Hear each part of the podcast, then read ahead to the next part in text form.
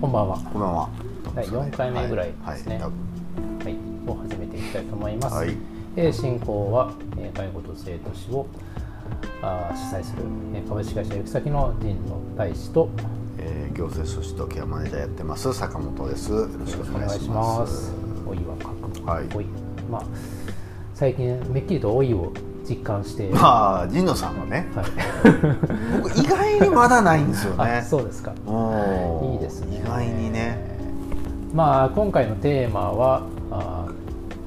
ー愛情の期間はい。はいおというお。感じ愛で情の期間。そうですねはい。愛情に期間がまああるのかというかあーそこに期間を定めるって定めていいのかよううなーふうんにこう感じたりもしますけどうーもん最近その坂本さんの周りの方はいで、まあ、急にその、えー愛情が変わるような、うんう。ん、なんかそのことが起こったっていう経験そうなんですよ。そうなんです。あのー、あほんで今日は飲みながらやるっていうことで、ああいいですね。そうなんですよ、はいはいま。た疲れがたまる飲んみですなけどがらね、はいまあ、80代の女性なんですけど、はいでご夫婦で生活されてて、うで、まあ、いよいよちょっともいよいうよ、最後だよっていうふうんにはい、病院から言われて、う、ちょっと家はもう難しいよというんなあことでも言われたんですけれども、まあ、今まで一緒に住んでなかった長女がですね、はい私が見ますと、なあまあ、結構病院職員の反対を押し切ってみたないるほど、なところがあってう。んまあ、特別仲が良かった2人でもないうん、ですよ、まあ、一緒にも住んでないしね意外な反応だ意外ですしかも仕事辞めてくるっていうね結構な決断ですねなかなかですよね、うんみんななかなかびっくりしたんですけど、まあ、そこであのぼ僕は会話あるあるだと思うんですけど、はいその長女さんって、まあ、結婚されてなくて、子供さんもいらっしゃらないんですよはいでその方、えー、と子供さん3人いてうん長女次女弟ってはいで次女と弟は、まあ、結婚もしてて子供もいるんですうよ、んでやっぱりこの下2人ははい在宅で介護することに反対だったんですねおーなるほどねそれは無理だよお姉ちゃんと子供のちっちゃいところですそうまだ子供そうですかねで長女だけがいや私がうんうんうんいうことで家に帰ってきたんですけどそんなに仲も良くなかったんですよね悪くもないですけど、まあ、良くもないです良くもなねいあのお母さんの元気な時の長女さんに対してのこの言葉遣いとか聞いてると決して仲良くないですよね察する感じですねそうですねあーどっちかというとちょっと小バカにしたような 小バカ情状をねおばかにそへう、まあ、そういう関係性だったにもかかわらずこう、はい私見ますとーそれ言ったお母さんはどういうふうに答えたのお母さんはねもう正直今寝たきりなんですよあねで意思表示は、まあ、できますけできるどけどっていう感じですああはっきりとうん、まあ、家に帰りたいというのはあ常に言ってるのでだからそのやっぱり子孫がない、まあ、語弊がないように言うとこの子孫がない方というのはやっぱり上に愛情が集中するといあうう、ん下にないうん傾向はものすごく強いんじゃないかななんか仮説がねちょっと生まれましたうねんこれは息子娘問わずですねはいはいなるほどまあこう一人で自分は一人であるからまあそのそもそも受け入れる余力があるんですかねないケースもあるかまああるかないかだ言え言えば、まあ、ないわけではないですよねないわけでいやは引き受けた以上は、そうですねうん、ないわけではないですけど、まあ、やっぱり仕事を辞めてまでっていうのは、なんかその経済的な理由ではないというかうんうんそのできるできないではない、うん、そうですねですかねできるできないではないですね、うん、なんかそれを受け入れたいというようなまあなんていうかこう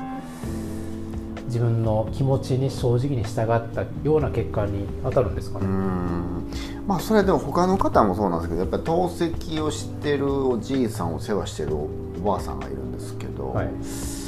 おばあさんの口癖はこのじいさんはもうすぐ死ぬからっていうことを常々おっしゃって、はい結果的におばあさんが、まあ、奥さんがすごく頑張って介護されるんですうよ、んあんまりサービス基本使わないなるほど、裕福な家なんですけどうね、んそれでもやっぱりヘルパーさんを使おうと全くしなくてうんうんでなんでそんなに頑張れるかっていうとやっぱその口癖の「いやこのじいさんはもうすぐ死ぬから」っていうだからさっきの長女さんの花橋もそうですけどやっぱり期間が決まってるとこの愛情が増幅すると、うんうんなんか使命感なのかまあその愛情がそうですねもともと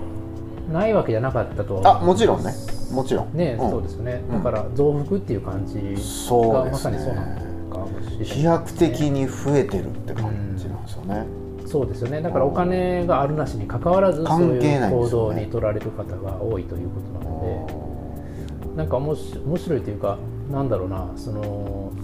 だからそれまで特に愛情をこうすごく強く、えーとね、お互いに示し合ってたわけじゃないけども、うんその寝たきあ在宅介護とかそういったことをきっかけにこう増幅しているわけですね。そうですね、はい、でそれがなんかこう言っちゃなんだが次元的なんじゃないかということですよね、うんそうなんですよ終わるケースはありました終わるっていうのは、はいそのだから一旦愛情増幅したけど、はいはいはい、でなんかしばらく経ってう、んなかなか 意外に生命が長くて生命がなくて そう、お親あうんそのうんそれがちょっとこう自分の中でああなんかね減ることはない減ることはないないような気がするんですけどあーただあのー通常なんか平均値に戻っていくって感じですかねあ少しずつ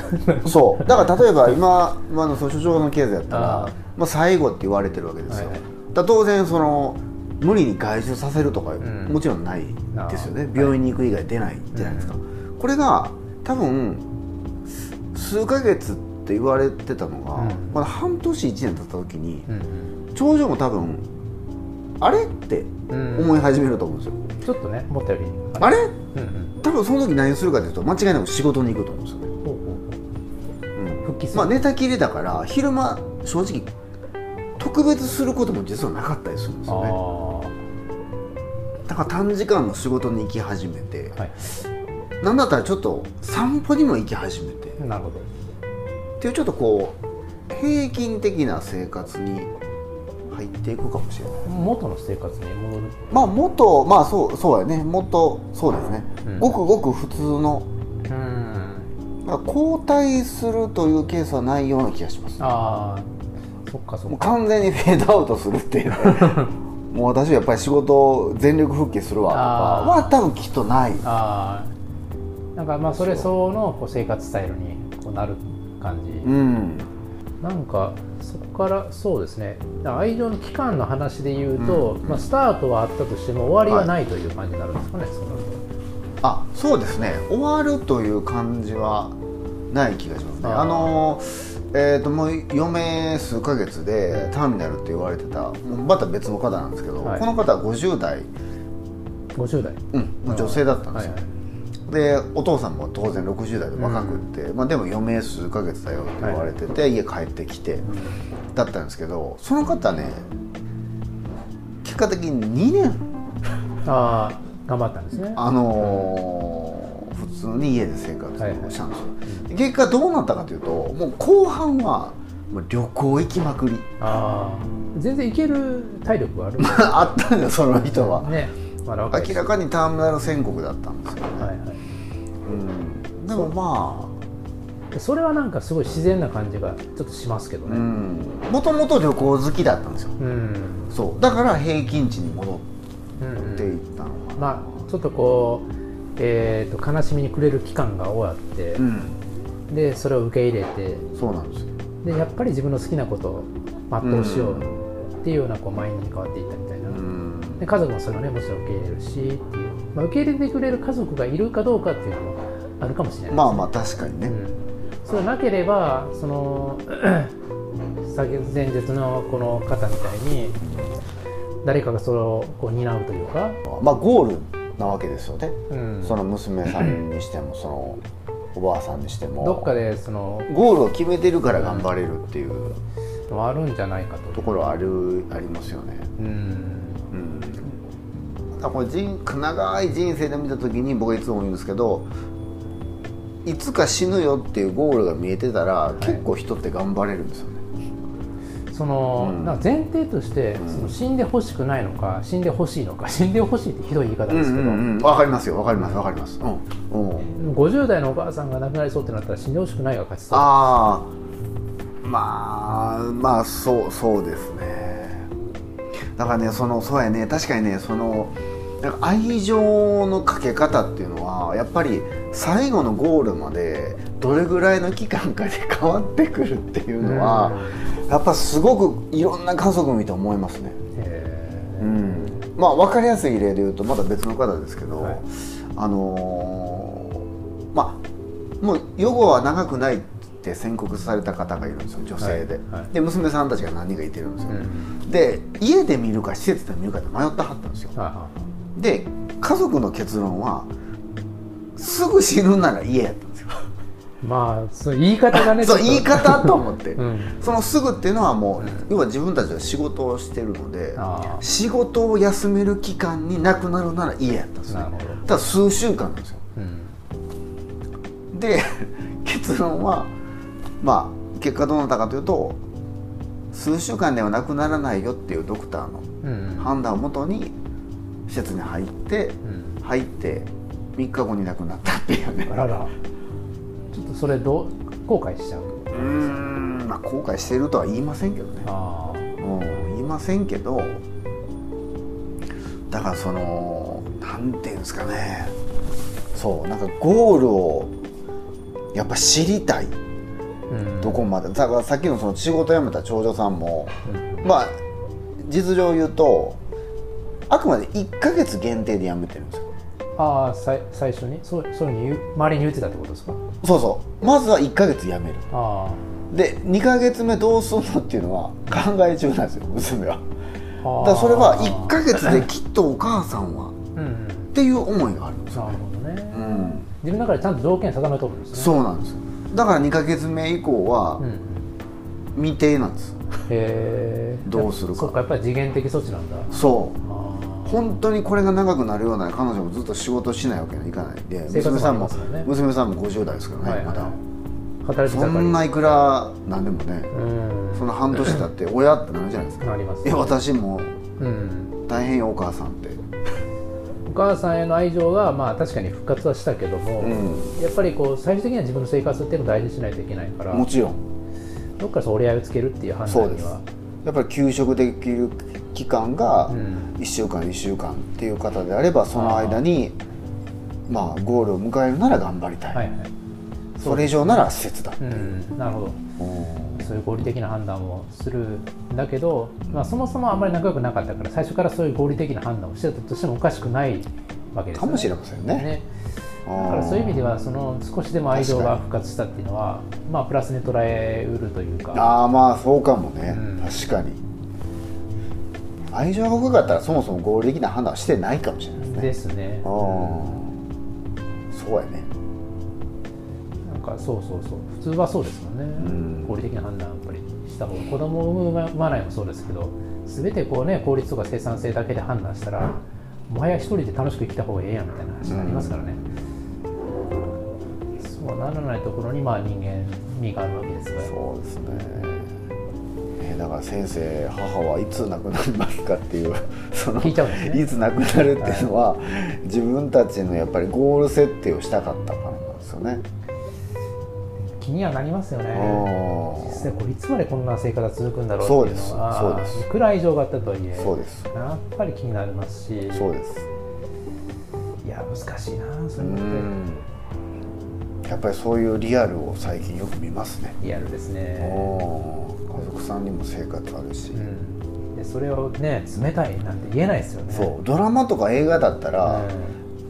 うもう余命って言われたらもう大体すぐ亡くなるんですよんその通りその2年もい生きないじゃないドラマ でいつまでもう2年生きたらそれはもうコメディじ ゃないそれ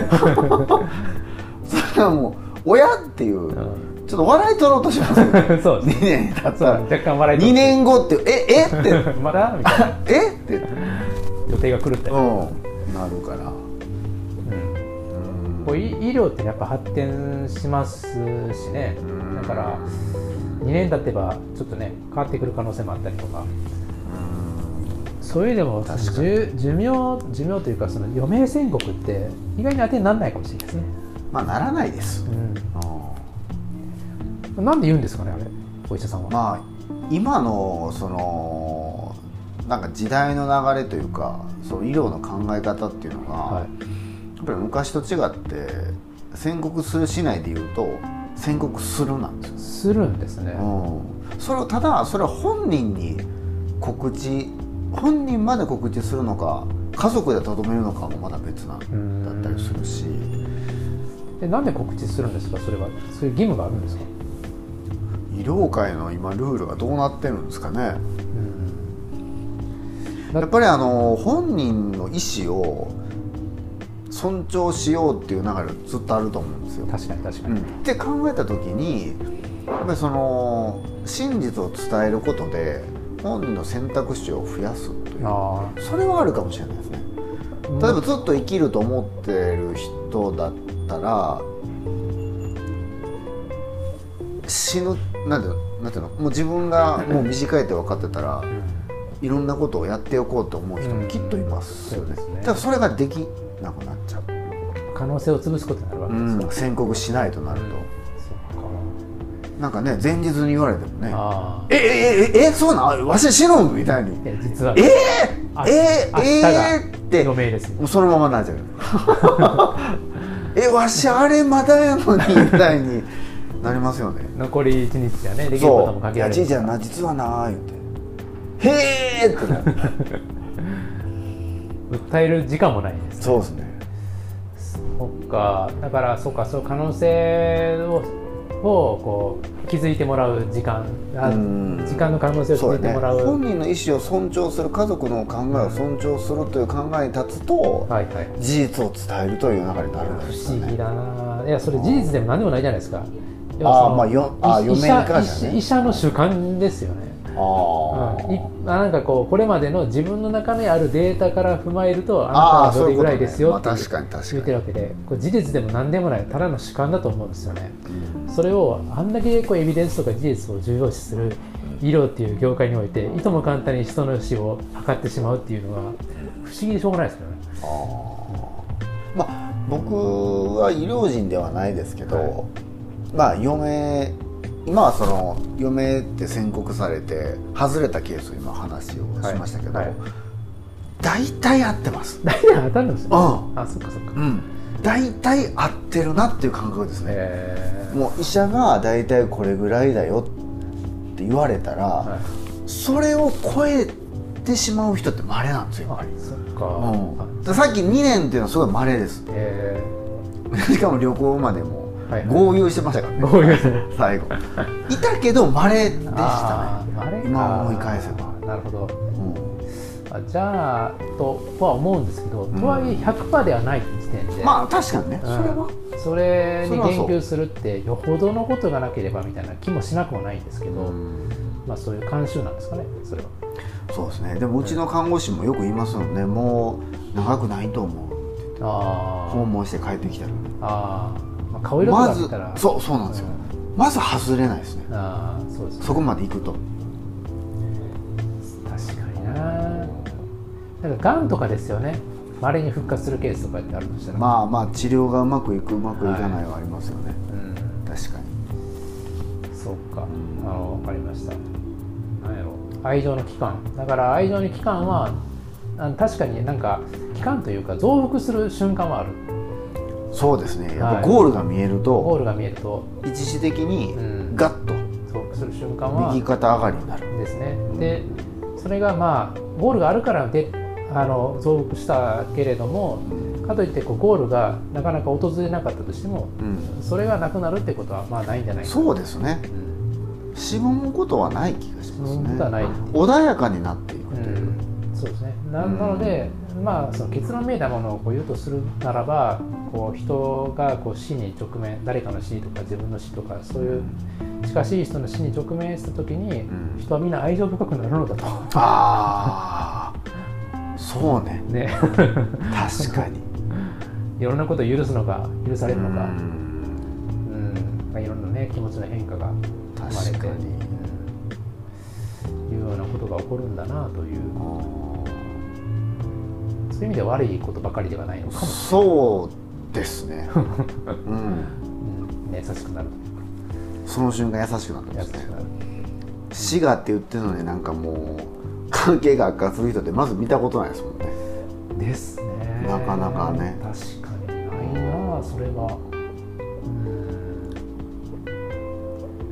うんなるほど、まあ、穏やかにね最後を迎えるような準備をみんながするというそうですねはいわかりました、はい、じゃあ今日はそんなそんな感じにそんな感じでありがとうございますはい